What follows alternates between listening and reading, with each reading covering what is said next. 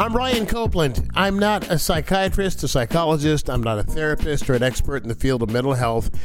I'm a playwright. I'm an author, actor, a comedian, and a talk show host who has battled the demon known as depression since adolescence.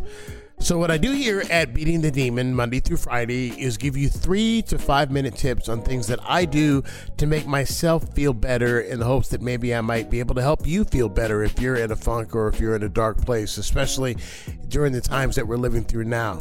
And maybe along the way, we can help ease some of the stigma that surrounds this disease.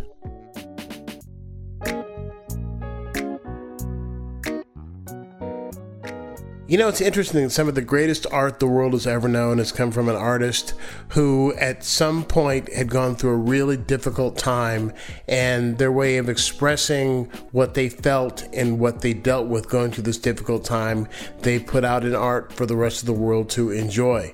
One of the reasons that I'm doing this podcast is to share with you some of the experiences that I've had dealing with depression and dealing with issues that have been hard as far as mental health is concerned. And I'm taking that and coming to the other side and trying to do something positive, doing something artistic with it. I have written 6 solo plays. And of my 6 solo plays, they are all autobiographical and they all deal with a personal experience. My very first solo play, Not a Genuine Black Man, deals with my struggles with racial identity. Growing up in an all-white community, so not being accepted by white people, and then because of the fact that I assimilated, not being accepted by black people, and not being sure of who I was. And that exacerbated the depression.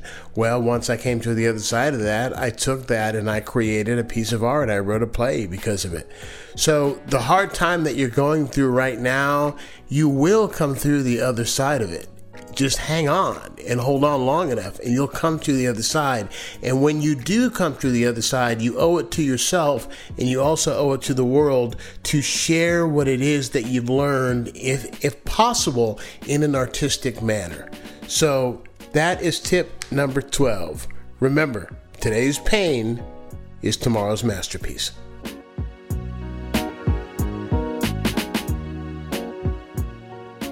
If you found this valuable in any way, please send the link to somebody you care about who's having a hard time. Subscribe and tell anybody you know, any way that you know about this. Send this to somebody who you think will really benefit from it.